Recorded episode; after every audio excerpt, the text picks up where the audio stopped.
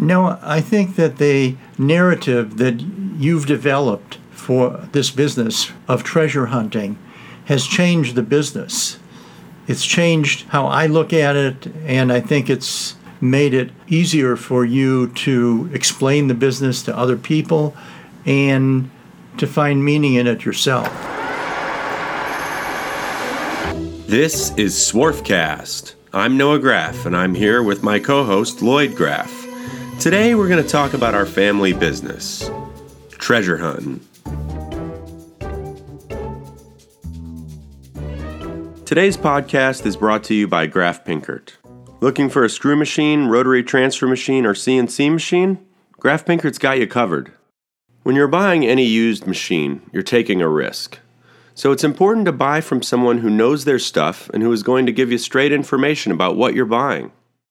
Graff Pinkert is a family owned firm that's been dedicated to selling great machine tools to the turn parts industry for 75 years.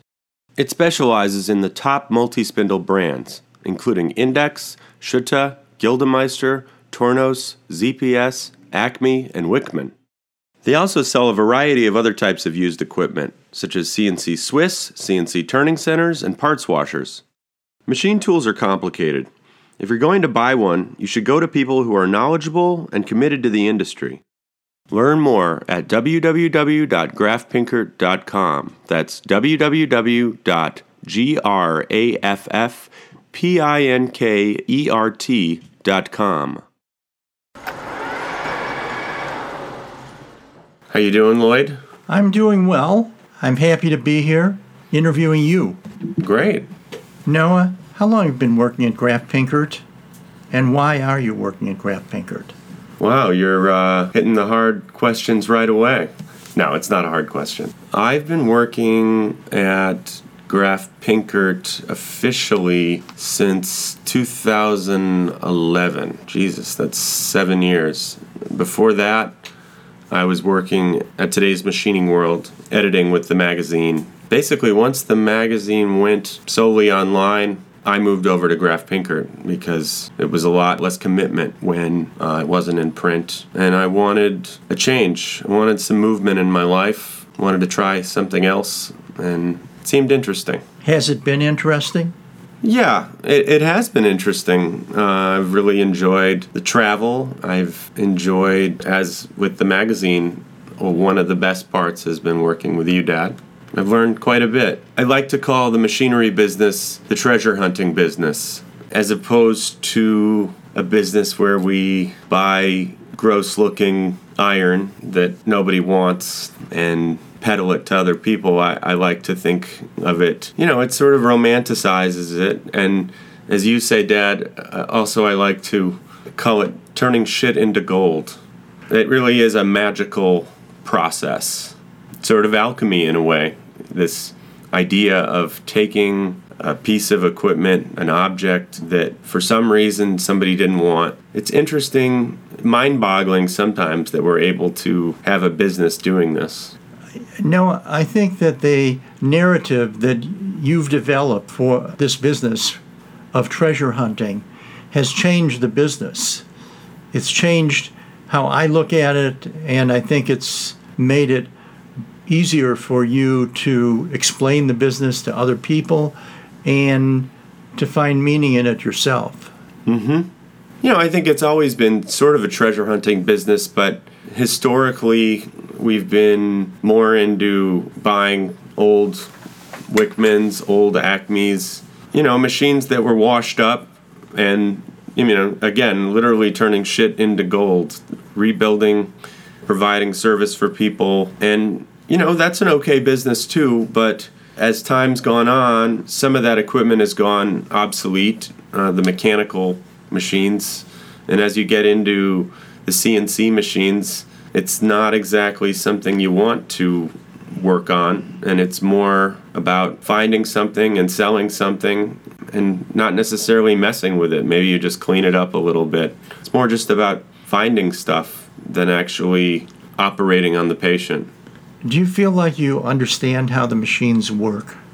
To some extent, yes. I think I understand how multi spindles work better than other people, better than the average Joe and better than a lot of other machinery dealers. I think I need to work on uh, my knowledge of some of the other types of machines, uh, the other CNC machines that everybody says are so simple compared to the multi spindles, but it's kind of like uh, you know somebody who speaks Chinese and they have to learn English, which seems like it should be in a simpler language, but it's still a different language. You have to put in the time. Do I understand how the machines work? Yeah, I I'd give myself uh, a B, maybe B minus. Uh-huh. As far as how they work, I think I know more about Is finding. that a, is that a big detriment for you? it would be a lot better if I did, but you know, I'm decent now at understanding the values when I look at something as far as what to buy it for, or what to sell it for. I, I remember when I started back in 2011 asking you guys, you and Rex and the other people working here, I remember asking you, how do you know it's worth that? What makes you think it's worth that? Why why shouldn't we ask for more money? Why shouldn't we offer less money? It just seemed sort of a alchemy thing. I mean, we always we still debate prices a lot. You know, I've learned a lot about finding the flaws in machines. I'd say Rex, you know, our coworker who really knows the machines well. He's more technical than us. He is one of the best people I know in the world at finding what's wrong with a machine, which is very important when you're trying to negotiate with somebody, when you're trying to find out if something is flawed. Sometimes, as, as you say, Dad, whether it's the machinery business or, or stocks or lots of things, sometimes you can know too much. Sometimes you can know so much that you don't ask enough for a machine or you, you don't think that something is worth what it's worth. You know more about these machines than I do. You find a certain specific type and and you say, "Oh, it no, it doesn't have this attachment or it doesn't have this or that." But when we buy a machine that we don't know as much about, sometimes we lose our shirt, but sometimes we are more bold and it pays off. Or sometimes we see our competitors and say we see auctioneers for instance and they buy a whole bunch of equipment and you know as they say they have a sixth sense about this equipment and it often pays off for them where we're as we're like looking at the equipment and we're like well i don't know about this or that or this and sometimes uh, that sixth sense even makes more sense or more money than your actual knowledge Is that part of the romance of the business?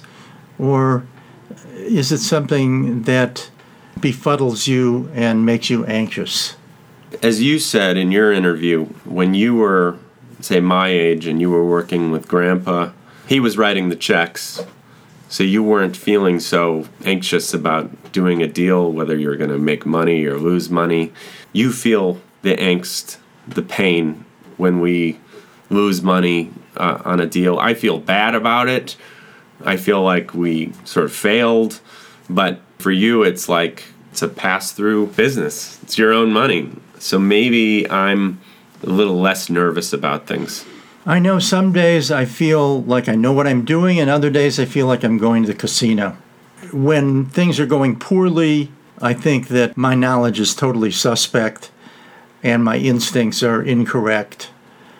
When things are going well, the tendency is to think that uh, you're brilliant and you totally have uh, psyched out the market. Unfortunately, what the market is one week, maybe next week or the next month, it's it's totally different. It's a, it's such a fascinating business though because we're dealing in obscure, esoteric machines with a very thin market. Yeah, it's such low volume. I mean, how many machines do you think we sell a year? People ask me that all the time. I never, I, I lose count. But I mean, in a month, we may sell three machines, we may sell five machines, we may sell one machine. But if it's the right machine, Yeah, over the course of the year, uh, maybe 60, maybe 80 in a good year. But actually, that doesn't really matter anymore. What matters to me is can we turn the money?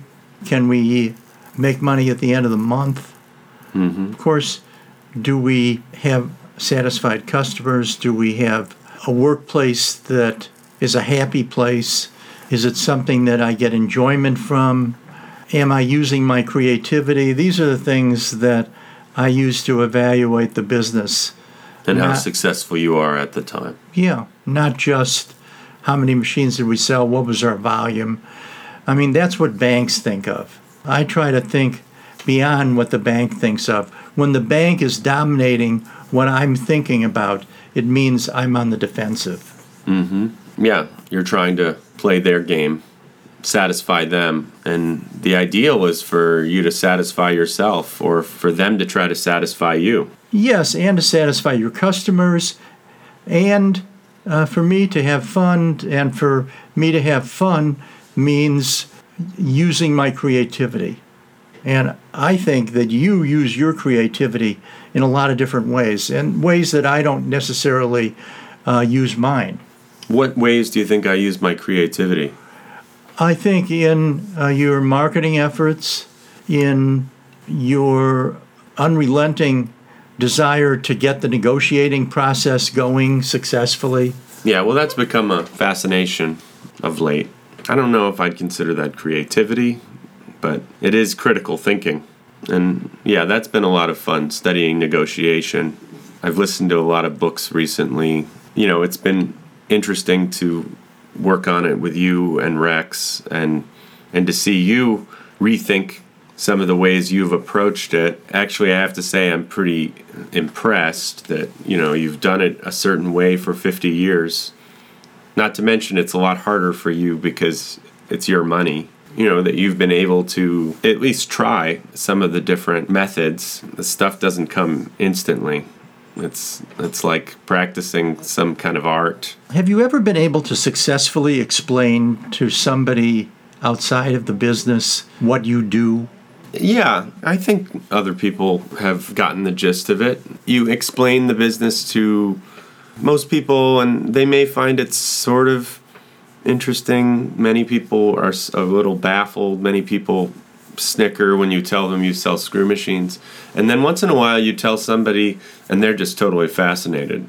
Or at least they, they act fascinated by this these different machines and maybe how they work technically maybe just this idea of how you you know the details of who wants what and you know where in the world to find a certain machine and you know I, I think certain people do really appreciate it When you were growing up now, did you have any feel for what Graff Pinkert and Company did?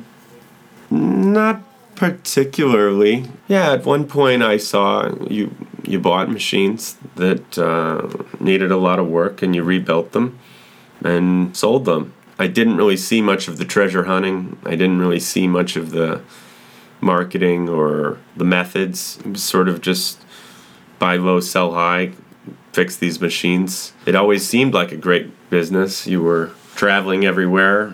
Money wasn't much of an issue. It seemed like a good trade. But I remember in sixth grade, people would ask me, "What does your parents do? What do, what do your parents do?" I remember somebody else in the class said, "Oh, my dad's a doorman." I was like, "Okay, that's that's very concrete." And I said, "My dad's a businessman." so, I guess at that point, that was the extent of my knowledge. You know, eventually started working in the summer, sort of doing tasks like data entry, packing spare parts. And maybe you'd talk about it, you know, bring me in to talk about a deal for a minute. But it probably wasn't until I was at today's machining world, probably when I graduated college, that I understood a little bit more. It's a simple concept buy low, sell high, buy stuff that people don't know what it's worth, and um, sell it to somebody else that needs it. It is pretty simple when you break it down that way. It's just, as you say, it's your main capital is your knowledge. How does your work with uh, today's machining world fit in with Graff Pinkert and with your life? You know, I have a humanities background and I sort of like to write. I, I like the finished product. I like producing something that people enjoy and maybe learn from or, you know, find fun to read. I find writing a painful exercise. Uh, it always has taken me three times as long as anybody else to produce something, but it's satisfying. I, I also I like editing your stuff. That's kind of become my thing, being a behind the scenes editor. I wish I could get myself to produce more things, but I have a lot of other activities outside of the business, extracurriculars, if you will, and other creative projects I work on. But today's machining world definitely is important to me to shake it up, to have at least some sort of uh, different creative outlet outside of uh, buying and selling machines. Mm-hmm. How do you feel about it? Well, it's given me the opportunity to write, to achieve uh, a notoriety and a brand and a recognition uh, in the industry. It's given me uh, an outlet for creativity. The, the magazine was something that I always had the urge to do.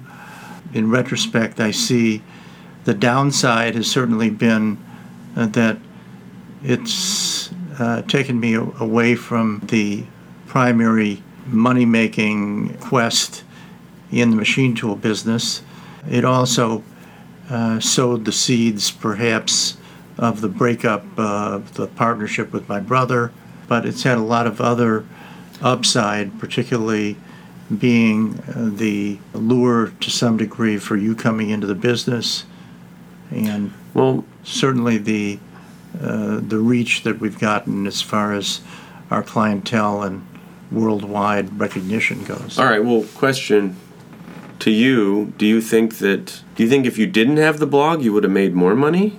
Yes, uh, because I think that I would have uh, been more committed to uh, the machine tool business, particularly in the decade uh, between 2000 and 2010. Right, that was when you were working the hardest. But yeah. would you have been happy if you didn't have that? Uh, no, I think that that has given me great joy. I remember, you know, when I was uh, preparing for the uh, open heart surgery, I was thinking about today's machining world which is interesting. They say uh, people don't think about money when they're on their deathbed. Well, I wasn't really thinking about the money. I was thinking about what I had built with today's machining world, and I was thinking about hoping that if I didn't get through the open heart surgery, that you would carry it on. Mm-hmm. How did you feel about that? Uh, the idea of me carrying it on? Yeah, and particularly uh, at that moment. Do you have any idea, or do you have any memory of it? Yeah, I mean, of course, I remember you. You wrote it on a piece of paper because you couldn't talk, and you said that I want you to have the magazine, have this business. I have thought about that, what it would be like, or what, I think maybe I was thinking about it then.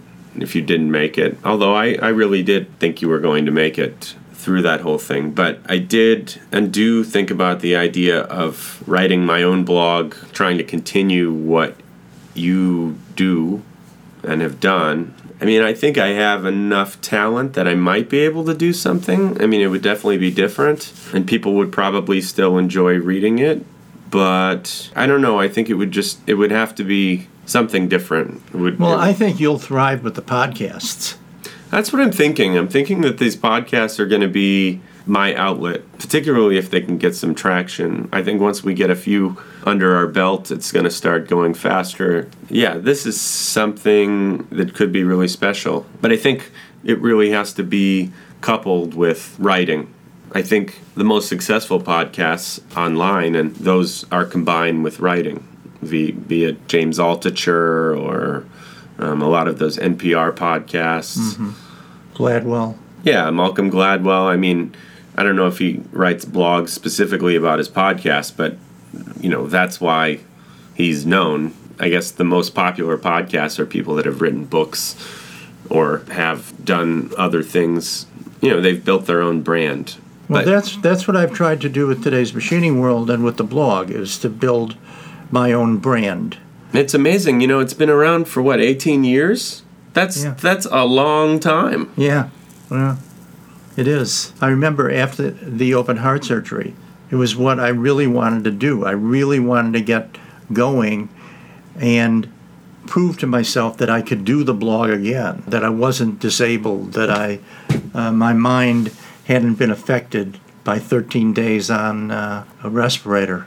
How did you feel when you decided uh, you just wanted to take the blog online? Well, that was really your doing. uh, Really? To some degree. I I mean, it was a transition. We started We- doing it online and print at the same time. There was a Right, but- transition. yeah, but you pointed out that trying to do the uh, print magazine was a just a, a uh, patent to lose money, and b it was exhausting, and the blog was what I cared about, and it was what uh, the column was what people were interested in. Right, and it was something more current because you were you wanted that sort of current with the swarf. You wanted a Yeah. current gossip column, if you will.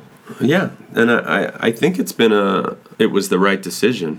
I don't Oh, think I I, don't- there's no doubt it was. I don't think the magazine could have lasted in print. Mm-hmm. Sure, you could have limped along for a little longer, but I mean, you look at the big institutional publications, and they're holding on for dear life too. So, I mean, if they can't make it, why should we try to struggle against the tide when there's other opportunities? Totally agree. It seems obvious today. Yeah, fortunately, we we got out, you know, a little bit before things would have forced us out for various things that were pulling at us. Hmm. If you had have a child, would you want that child uh, to work with you? I mean, I think it's a really cool thing when child and their father get to work together. I'm 38 right now. So, even if I did have a child like right away, I'm about to get married, and e- even if I had a child right away, like by the time that child was 22, 23, graduated college, would I be 70? 60. 60. That's not too horrible. But uh, who knows? Who knows what the machinery business is going to be like, Sure. what or what I'll be doing. Um, I remember when I graduated college, we had this great speaker. I believe his name was his last name is Abrams. He was one of the writers for the uh, airplane movie, the Naked Gun movie. He was an alum at Wisconsin, uh, my alma mater, and he said, My number one piece of advice for all of you guys is to not buy expensive furniture because you're going to be moving around a lot, you're going to have different jobs. Don't expect to get out of college and have the same exact job all your life. Uh, that's probably not going to happen. I always thought that was very profound. I've worked in the same place for 13 years now, which is mind-boggling. I mean, not not doing the same thing, but still, it's a long time. Well, I can say that it's been a fantastic experience for me to work with you because I continue to learn from you every day. Uh, I continue to learn from you. You are, if not the smartest person I know, one of the smartest people I know. We don't always agree on everything, but it really is amazing how well we connect. You have an idea, I ne- don't necessarily agree with it, and we're able to come to a consensus on basically everything. Same thing, if I have an idea and you're not too crazy about it. Generally, in the end, we can talk about it not very long either, and we'll come to an understanding. And even if maybe one person doesn't totally think it's true, isn't 100% behind it, we can at least go with it and try it. And that's really an amazing thing with anybody, let alone your father. Uh, I mean, I guess it sort of makes sense in a way that we have similar genes, so you know that contributes some to us agreeing on things. But you know, you hear all the time about how difficult it is to work with a family member. Uh, you may come from the same place, but sure doesn't mean that you think the same way. Well, I don't want you to think the same way as me. Right? That That's no fun. Uh, and, impossible either. Also, Yeah, and uh, of course that's why I learn from you because you don't think the same way as I do about a lot of stuff. But I like your I like your style and your approach. You have an open mind, you're trying to make things fun, you're trying to be introspective, you get a joy out of trying very hard, yet you also definitely have the ability to to relax as well. I, I'm good at that as well. Maybe too good at that. I love your enthusiasm. That's what makes coming to work so much fun for me is to play off of your enthusiasm. And as we've talked about, I may think about things too seriously, too analytically, and when I come to work and I bounce ideas off of you, you challenge me. And that's a great thing because lots of times I ask myself, well, maybe he is right. maybe he is right. Maybe what I've thought and what I planned for the last uh, several hours or uh, thought through is is really invalid. Right, same thing with me. I'll I'll think you're totally wrong about something and maybe agree with the entire office that we don't agree that, uh, with something you're doing, but you stick to your guns and of course you are the boss. So in the end, you are allowed to uh, make the executive decision. And very often, we all go, "Oh, yeah, maybe he was right. Maybe it wasn't such a stupid idea." well, this has been fun, and I hope we get a chance to do this a lot more often. Uh, the podcast, work together, work together, talk about stuff, bounce ideas off one another, listen to one another. You're a good listener. At least with me, you're a good listener. I don't know what other people think, but uh, you're very good at listening to me. One thing I've observed is bosses who are not good listeners are usually bad bosses. Also, I certainly don't think that I know all the answers, so I'm trying to find out from other people what a better answer might be. Mm-hmm. And since you're the person that I have the most contact with, I'm constantly probing you for better answers than the ones that I have. Well, that's flattering. It isn't meant to be flattering, it's the truth. I mean, I, I probably feel the same way. One of the neat things about doing this is that it's a way to develop a personal narrative and a personal history that most people don't get an opportunity to do. It's also a chance to put it into the record, so to speak. Mm-hmm. And uh, like the interview that you did supposedly with me was really a chance for me. Supposedly? To, well, I mean, because I thought it was a mutual interview. This is an opportunity for you and I to talk about where we are at a given moment in May 2018. And you just never know how many times you get a chance to do that. That's true. That's true. And you know, as we'll talk about another time, I have experience in video production. That was one of my passions, still is a passion, but you know, that's one of the things I've always liked about that. It's sort of you you make something and it sort of immortalizes it. This takes less production time. Not that it's necessarily that easy, but this is easier to do constant work, whereas video either takes forever or takes a lot of people to yeah. keep it going. So that you know, that's one of the things I'm really looking forward to with the podcast that we can constantly churn stuff out, like the blog. Maybe every week, maybe every week and a half. You have to, otherwise, uh, we're going to lose momentum. But I, I yeah, people forget about you. And that's one of the beautiful things about doing a public blog. It forces you to write. Mm-hmm.